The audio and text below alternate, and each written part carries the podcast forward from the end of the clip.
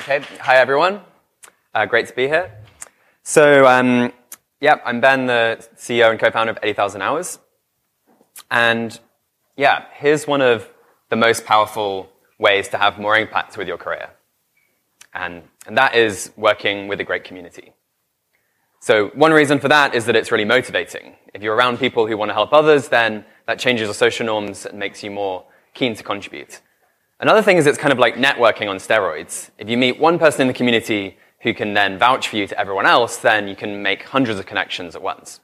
And then the third thing is what I want to talk about more today, is that you can trade and coordinate with the rest of the community. So let's suppose uh, I want to say build and sell a piece of software. One approach would be for me to go and like learn all the things I need myself, engineering, management, marketing, um, but I probably wouldn't get that far. A much better approach would be to instead form a team of people who are specialists in each area and then build it and, and sell it together.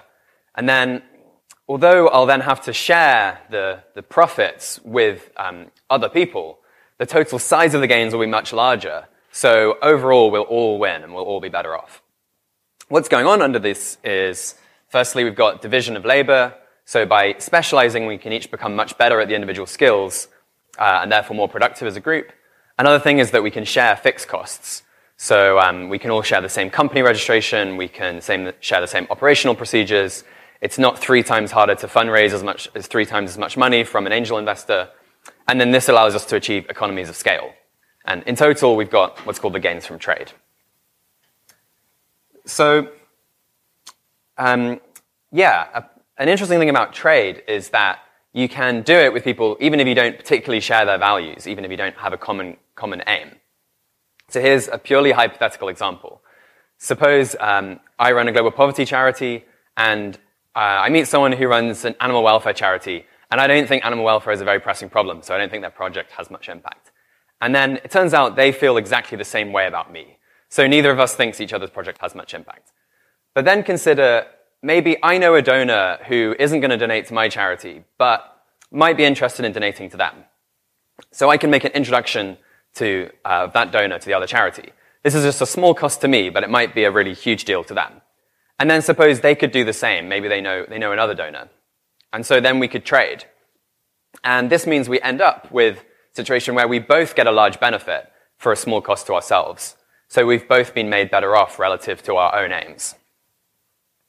Now, yeah, this is why 100 people working together can have much more impact uh, than 100 people doing individually what seems best. Now, what I've said so far applies to any community that you might want to get involved with. And there's lots of great communities out there. Uh, but I know many people who feel like getting involved with the effective altruism community has been a particularly big boost to their, their impact and, and their career and so on. And why, why, why might that be? Well, I think although you can trade with people who don't particularly share your values, if you're in a community and you do share their values, then um, you don't even need to trade. So what do I mean by that? Well, so if I help someone else in the community have a greater impact, then I've also had a greater impact as well. So we've both achieved our goals. That means I don't even need to kind of try and like make sure that if I do someone a favor, I get a favor back from them later, which would be trading. Instead, I can just help the other person, and that's already having a social impact. Um,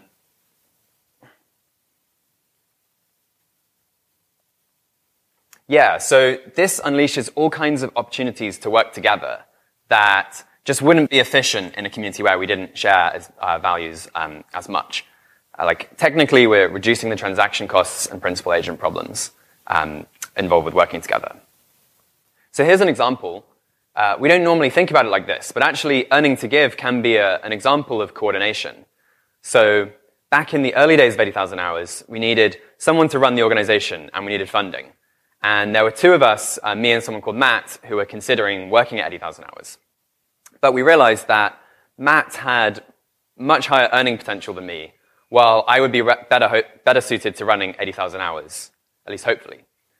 So what happened is that Matt went to Earn to Give and became one of our largest early donors while I um, went to run 80,000 hours. Matt also ended up seed funding several other new charities. So alternatively, we could have both earned to give in which case 80,000 hours would have never existed. Or we could have both gone and worked to 80,000 hours, in which case it would have been much harder to fundraise early on, so we would have grown more slowly. And those other charities wouldn't have benefited. So then thinking about the community as a whole, there's going to be some people who are like Matt, and they're relatively best suited to earning money. And we can have a greater impact as a group if those people earn to give and then fund everyone else to do direct work. Um, and so in these ways, by working together, we all have the potential to achieve far more if we work together as a group than we could.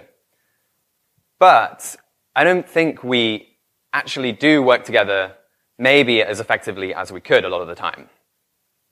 So effective altruism encourages us to ask what individual actions are highest impact. And some critiques of the community have suggested this could make us biased. So this is perhaps the most uh, well-known critique of this kind from the London Review of Books. Um, so there was a small paradox in the growth of effective altruism as a movement when it's so profoundly individualistic. The tacit assumption is that the individual, not the community, class, or state, is the proper object of moral theorizing. Now, Professor McMahan at Oxford had a response to this uh, article, which I agree with. So he said, I am neither a community nor a state. I can determine only what I will do, uh, not what my community or state will do, though I can, of course, decide to concentrate my individual efforts on changing my state's institutions. And I think that's absolutely right in the sense, like, I'm an individual, so ultimately all I have control over is what my individual actions are and, and, and what their impact is going to be. But I also think there's truth in the, the criticism in the London Review of Books um, that although um, maybe individual actions are ultimately what matters, we still have to be wary of the biases in that perspective. If we ask the question of which individual actions are highest impact, then it might cause us to overlook things that might actually have a greater impact. That might, might overlook individual actions that would actually have a greater impact. And so in particular, I often see people in the community taking what I call um, a narrow single player analysis, uh, making a narrow single player analysis of their options. Um, not fully factoring in the relevant counterfactuals, not thinking about how the community will ad- adjust to their actions.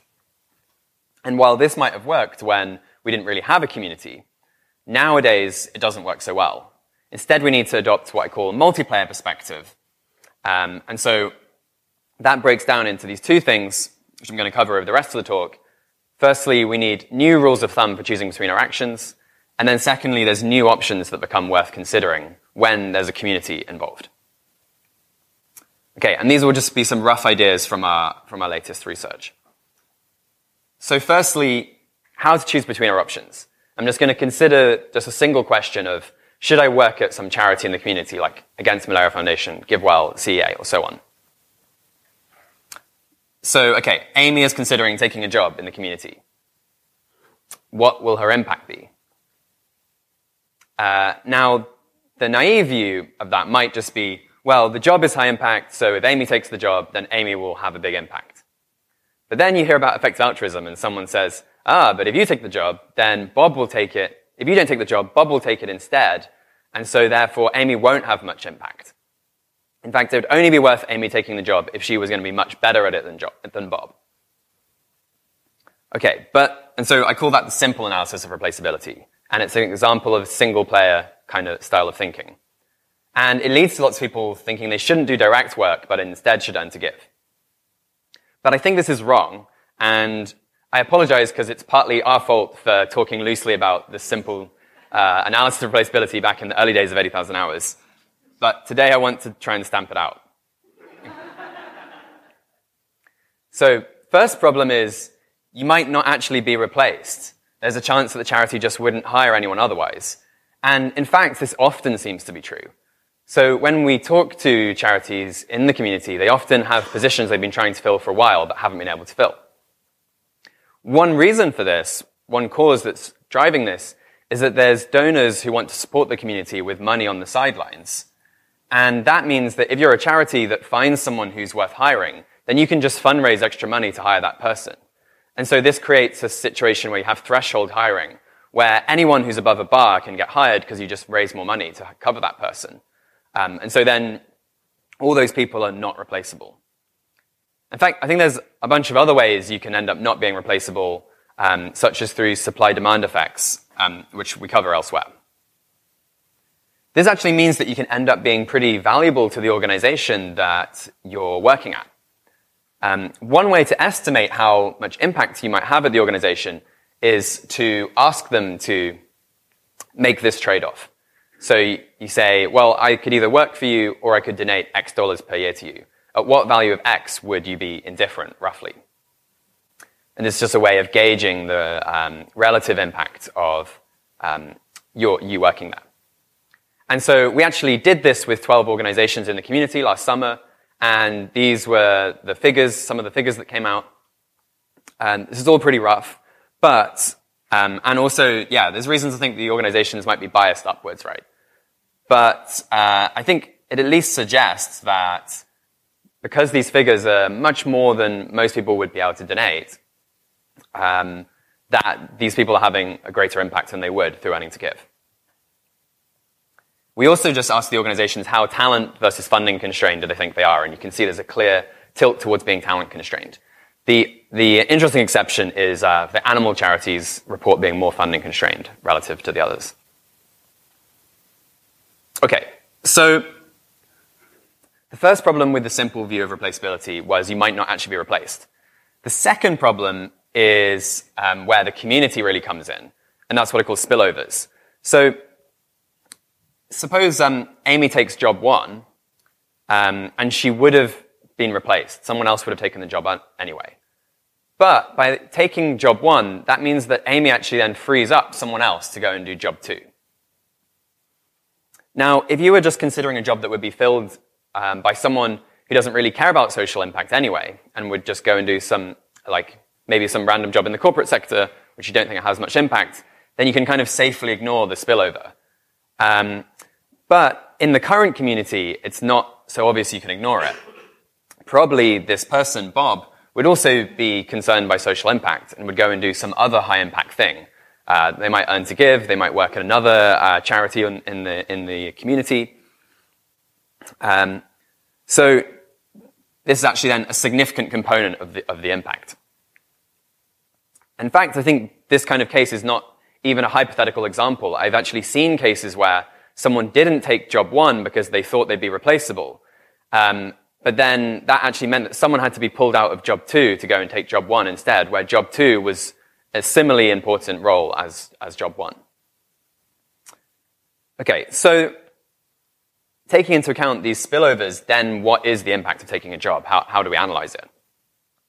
And um, yeah, I think this is actually still an unsolved problem, but here's a kind of sketch of our current thinking.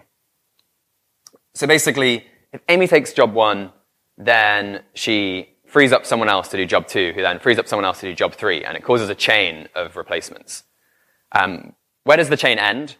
There's kind of two main endings it could have. One is that someone goes into a job that wouldn't have been filled otherwise, a threshold hiring situation, and then it stops. Or it can keep going until you hit the marginal opportunity. So the best job that wouldn't have been taken otherwise. Um, and so that means that at worst, even if Amy was fully replaceable, at worst she'd be adding someone to the margin of the community, which would still be a significant impact. So um, this is this shows that the simple analysis of replaceability is actually underestimating it in both of the, the cases we've we've covered. Okay, so firstly, knocking out someone to the margin. Secondly, hopefully you're enabling all these people to then switch into jobs that are a slightly better fit for them because they're um, they'll be choosing jobs that are um, like slightly better. Um, Amy's like taking job one because she's a better fit for that one, and then that's freeing up Bob to go and do something else that's a better fit for him. So there's potentially another benefit as well that the community gets to a better allocation overall.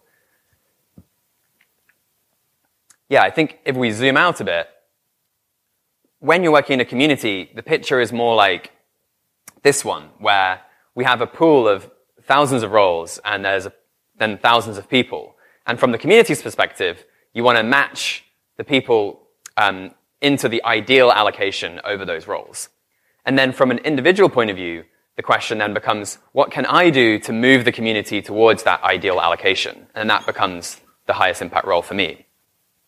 And I think the key concept here is comparative advantage compared to the rest of the community. So Comparative advantage can be a bit counterintuitive, so I'm just going to explore that in a little bit more depth. So suppose the, the community needs two more roles at the margin. It needs someone doing research, it needs someone doing outreach. If Charlie did research, then uh, he would have two units of impact, uh, whereas if he did outreach, he'd have one unit of impact. And then Dora would have 10 and 1. So then the question is, what is the best allocation? So there's two possibilities, and the best one is this one, where Dora does research um, and Charlie does outreach, because 10 plus 1 is bigger than 2 plus 2. Um, but what's weird about this example is that Charlie is actually worse at outreach uh, than he is at research. And he's also worse at outreach than Dora is at outreach. So in no sense does he have an absolute advantage, or even, you might even want to say he doesn't have good personal fit with outreach. Um, but nevertheless, it's the highest impact thing for him to do, and that's because he has a comparative advantage in outreach. Um, basically, he is relatively less bad at outreach than Dora is. Um, as we saw, the simple analysis of replaceability encourages you to only do a job if you're better than the person who would have replaced you in that job. Though actually, here's an example of something where you should do something that you're actually worse at, because then it enables the community to achieve the best overall um, allocation. I actually have a suspicion that an example like this might even be a real example. So lots of people in the community reason, well, I'm good at analytical things, so I should probably do research. Uh, but that doesn't actually follow. What actually matters is how good you are at research compared to the um, other people who might do research and outreach. If we have lots of good analytical people, but few outreach people, then even though you might be good at research compared to people in general, you might have a comparative advantage in outreach. Something similar seems maybe true in operations roles compared to research roles. And maybe also in, with earning to give. So people sometimes say, well, I have high earning potential, so therefore I should earn to give. But again, that doesn't follow. What actually matters is your earning potential relative to others who might do direct work. Um, if it's high relative to them, then you should earn to give. But if the other people doing direct work would also have high earning potential, then you might still have a, a comparative advantage in direct work. Um, unless, of course, you're Chuck Norris, who has a comparative advantage in everything. so, how can you find your comparative advantage in real cases? I think basically it boils down to ask people in charge of hiring at the, at the organizations about your relative strengths and weaknesses. Okay, so summing up, how do you analyze the impact of taking a job? So firstly, you probably cause some boost to the organization. You're not fully replaceable. And then you can try and ask them about it or estimate it yourself by asking them to trade donations against uh, you working there. Secondly, you cause some spillover effect potentially to the rest of the community. And then the question is, um, is that role above the bar for the community as a whole? And does it play to my comparative advantage? Are you getting the community towards a better overall allocation? Okay, and then just to say, I think similar considerations apply to donating as well. So I sometimes see people say, well, I shouldn't donate to charity one because someone else will donate there instead, and so I'll be replaceable, I won't actually have much impact. But then I think a whole kind of similar analysis applies. So firstly, you probably won't be fully replaceable. Not all the money would have been given otherwise to that charity and especially if you consider over time. So maybe the money would have been given otherwise, but with a delay, which would slow down the charity. And then secondly, even if it is fully replaced, then you're still just then freeing up some other donor in the community to go and donate somewhere else, which will probably be somewhere reasonably high impact as well. Okay, so there's a lot more to say about that, um, and there's a bit more detail in this article online called The Value of Coordination. Okay, so that was all about the new rules of thumb. the new rules of thumb for choosing between your options. But being part of a community also changes your career by opening up new options that might not be um, on the table if you were just thinking from a single player point of view. The EA mindset, however, with a focus on individual actions, can lead us to neglect paths that allow us to have an impact through helping others do more, because the impact is less salient. But now that there's thousands of effective altruists, at least, the highest impact for you, option for you could well be one that just involves helping others have more impact, um, boosting others. And so I'm just going to give five examples. And these aren't exhaustive or exclusive, but they're just some ideas. So first one is five minute favors. So we all have different strengths and weaknesses, knowledge and resources. And now that there's thousands of people involved, there's probably lots of small ways that we can help others have much more impact at a very little cost to ourselves. And so I call those five minute favors, which is just a term from Adam Grant. And that means these kinds of things are really worth looking for. So, do you know a job that needs filling? Uh, there's a good chance that there's someone in this room or at this conference who would be a good fit for that job. And if you could make an introduction, that might only take you an hour, but it would help them for years. Or there's probably someone in this room who has a problem that um, you know how to solve. You know someone who's solved it before, you know a book that could help them solve it, and, and so on.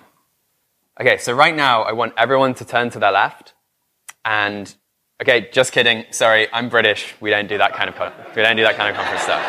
Sorry. Okay, so second example. Operations roles in general. So Kyle uh, moved to Oxford and ended up becoming Nick Bostrom's assistant. And he thought, if I can save Nick Bostrom some time, then that will enable more research and outreach to be done, which um, I actually think could be really high impact. Instead, people often feel like these operations roles are replaceable by someone from outside of the community.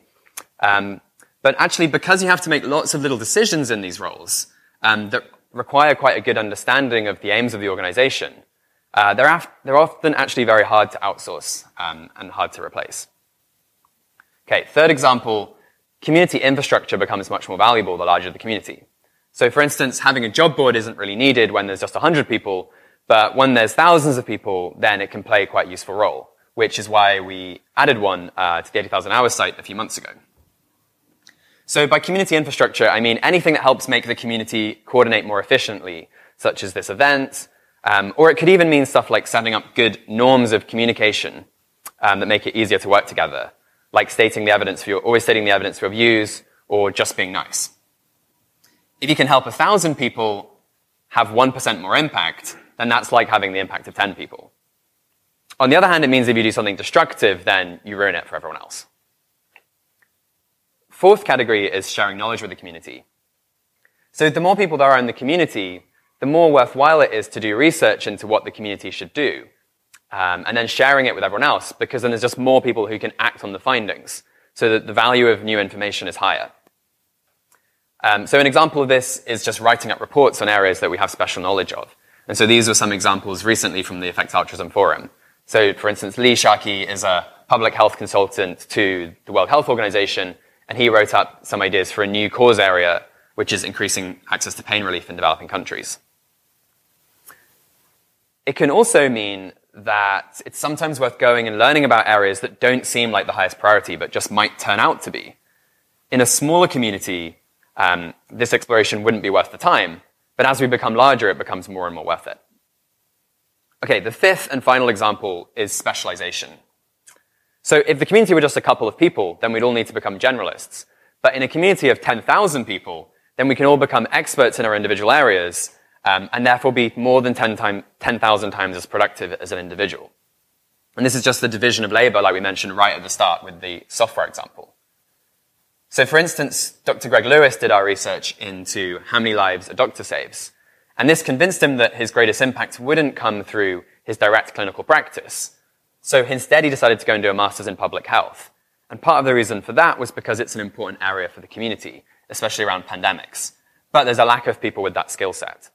Greg actually thinks that um, AI risk might be a higher priority in general, but as a doctor, he has a comparative advantage in doing public health. So right now, I and many others think that one of the greatest weaknesses of the community is a lack of specialist expertise um, and knowledge. Like we're all pretty young and inexperienced, and so these are just some areas that um, I, would like to highlight, but not going to go over right now. Okay, so summing up everything. When choosing whether to take a job or donate somewhere, don't just assume that you're replaceable. Rather, ask the organization about how big the boost would be, or try and estimate it yourself. Consider the trade-off between donations um, and working there. And then secondly, consider the spillover benefits and whether the, the role plays to your comparative advantage. And then look for ways, uh, new options that come available. Doing five minute favors, operations roles in general, setting up better community infrastructure, gaining and sharing knowledge with the rest of the community, uh, and uh, specialization.